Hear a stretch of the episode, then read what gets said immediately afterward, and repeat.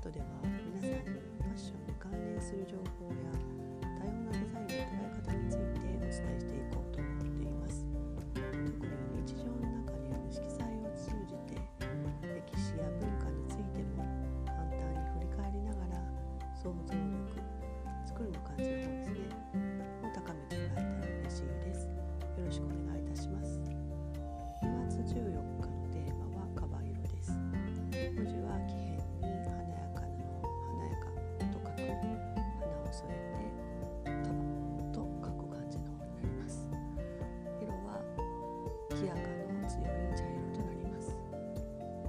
白どんな色かの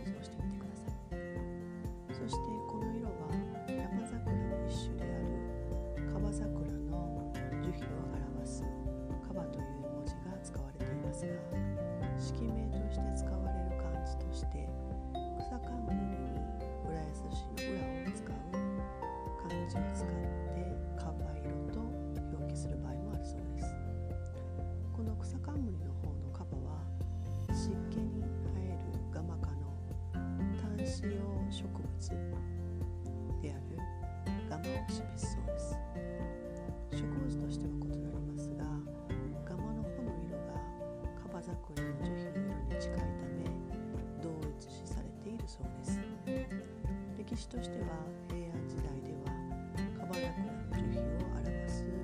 カバ色の方だったそうです。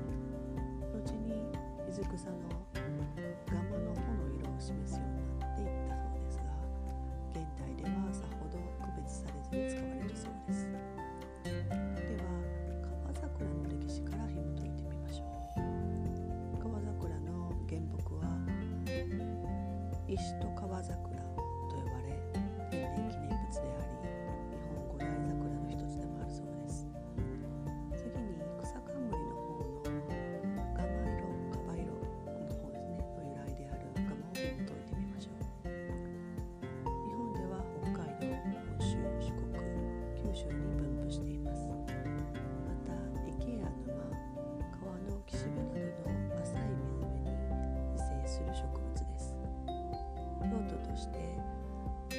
若葉を食用花粉を傷薬葉歯は歯や茎は後ろやすだれの材料として使われてきたことからも庶民に由来で親しまれてきた植物のようです。やはり時代の変化とともに色によ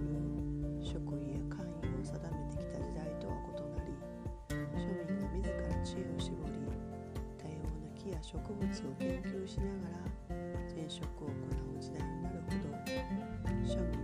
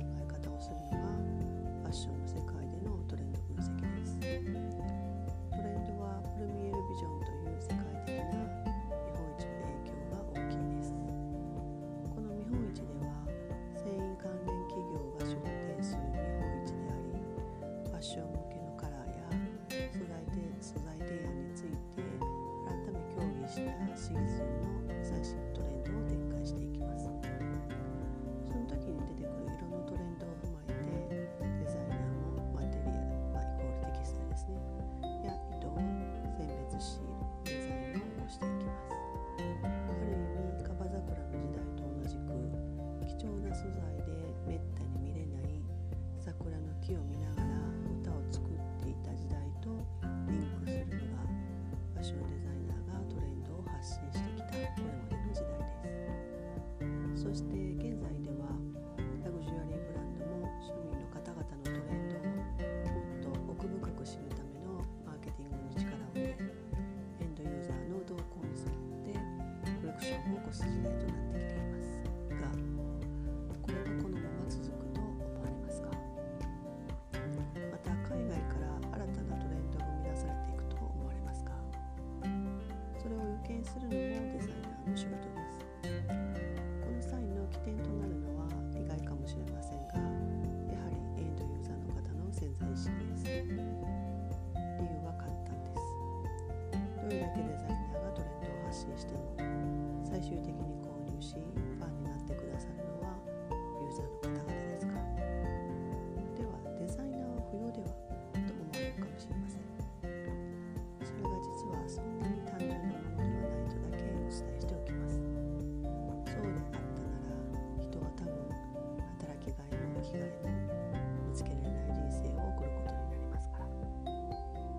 は以前お伝えした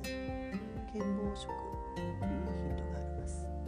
続きはまたブログ内でお伝えしていきます。今日のテーマのカバ色についての答え合わせとなるブログはプロフィール欄の URL から検索してみてください。ポッドキャストはあくまでも皆様の想像力を育むためのツールです。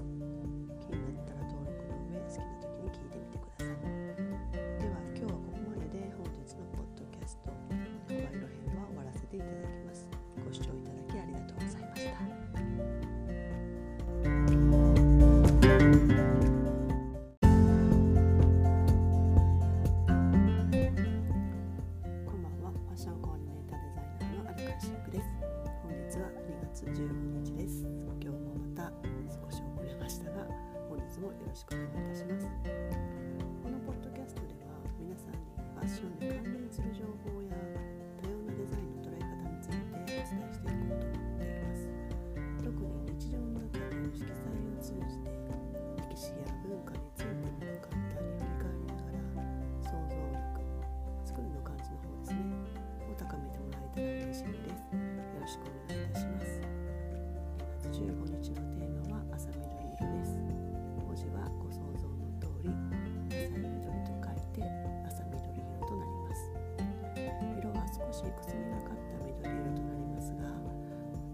すぎる緑よりも爽やかなイメージがあります。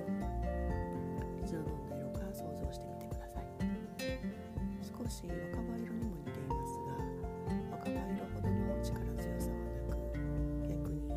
風にさわさわと揺れている爽やかな緑色をイメージしていただけると良いかと思います。演技式という格式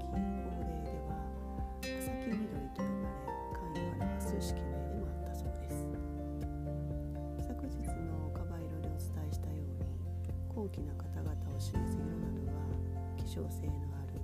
植物から由来した色名であったり再現性が難しい色。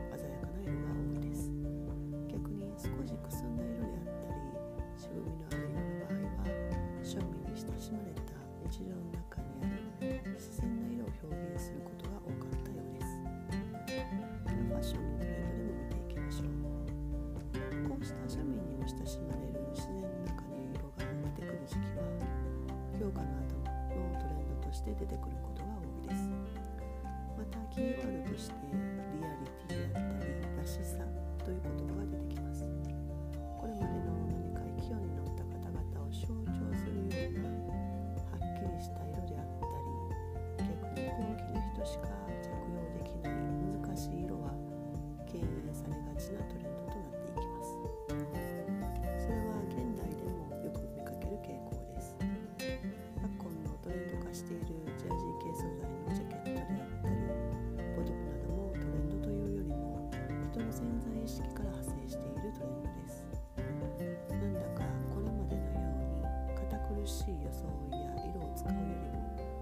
自然体でいたいそんな潜在意識が着用するアイテムや素材色でも現れてきます。そうした心理を色彩心理などで分析する手法もあります。こうした分析を次のステップとして色の専門職としてだけでなく布地やデザインの専門家そこから人体構造も踏まえたデザイン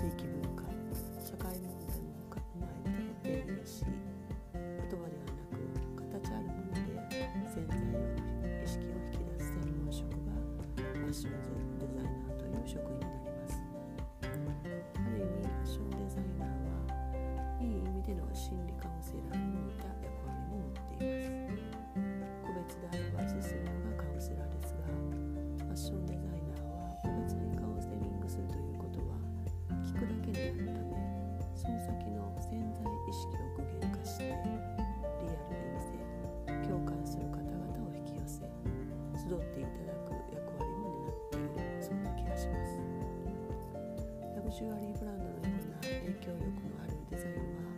手掛けることまでには至ってはいませんが企業先様に対して企画提案させていただいた時期はなぜなかいつも提案書を見て多様な女性プランナーさんが集ってくださった経験から意外と男性の心理カウンセラー的デザインよりも女性の方の心理カウンセラー的デザインの方がつも嬉しそうに企画提案書を見てくださった